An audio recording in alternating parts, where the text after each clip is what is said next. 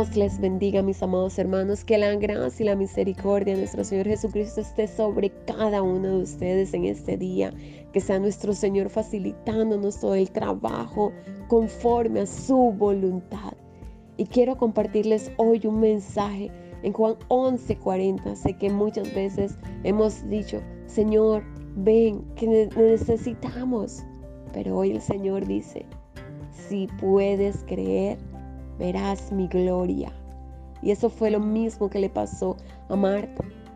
Lloraba y le decía, si hubieras estado aquí, mi hermano no hubiera muerto. Si hubieras estado aquí, tú hubieras hecho tu milagro y le hubieras dicho, levántate, sana, estás sano, tu enfermedad te ha libertado, tu problema se ha ido.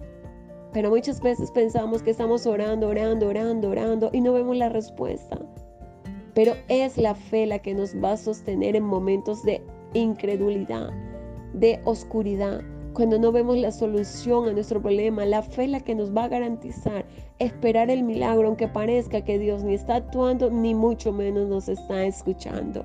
Amén. Así que aunque Jesús esté demorando deliberadamente, es porque Él tiene un propósito en todo eso que está haciendo. Y aunque pareciera que el milagro se está retrasando, que está tomando más tiempo del debido, es más, hasta pensamos que estamos orando en contra de la voluntad de Dios porque no vemos la respuesta. Quiero que sepas que tu oración está siendo escuchada y en el tiempo perfecto de Dios verás el milagro, un milagro mayor en tu vida, único, que no tiene precedente, diferente a todas las demás manifestaciones. Dios no actúa de la misma manera siempre, Él actúa de formas extraordinarias, irrumpiendo en lo ordinario. Así que aunque tú no estés viendo, mueve la piedra cuando Él te diga, porque tu milagro se manifestará. No te preocupes cuántos días esté pasando, no te preocupes cuánto tiempo tienes de estar orando y creyendo y clamando. Amén. No permitas que el enemigo de las almas cree o traiga pensamientos que te hagan dudar de que tu oración no está siendo conforme a su voluntad. Porque para el que cree todo es posible.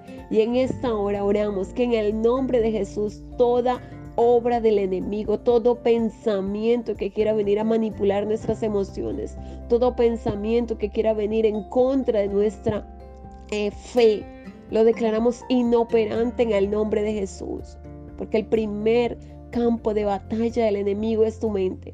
Y si Él conquista tu mente, ha conquistado todo, pero en esta hora, en el nombre de Jesús, mayor es el que está en nosotros que aquel que está en el mundo.